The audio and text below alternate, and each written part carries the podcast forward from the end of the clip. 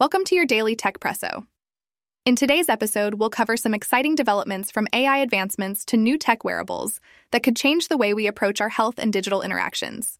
So, grab your cup of coffee and let's dive into today's tech news. First up, we're talking about Mistral AI. They've just released a new model named Mistral Large, aiming to rival giants like GPT 4 and Claude 2.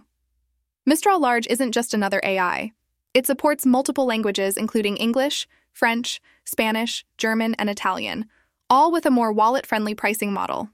They're also stepping up their game by partnering with Microsoft to offer these models on the Azure platform. It's a bold move that could shake up the AI market. Next, let's talk about Google's AI chatbot, Gemini. It's making a leap into the Android Messages app.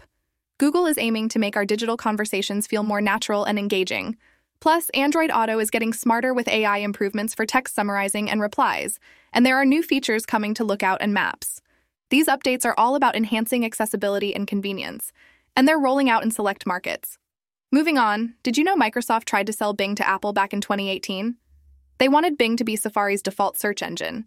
But Apple said no, questioning Bing's search quality.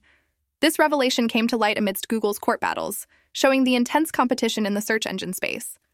Despite a hefty investment in Bing, Microsoft still trails far behind Google, who pays billions to remain the default on Apple devices.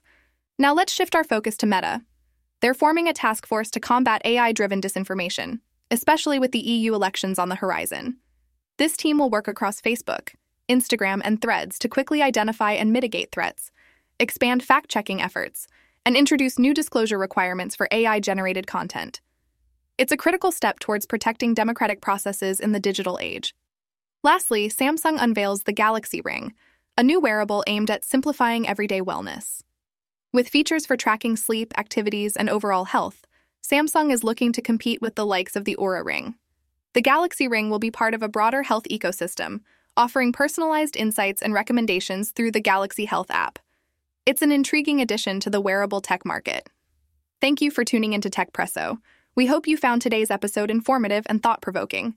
See you tomorrow for your daily dose of tech news. Stay curious and stay caffeinated.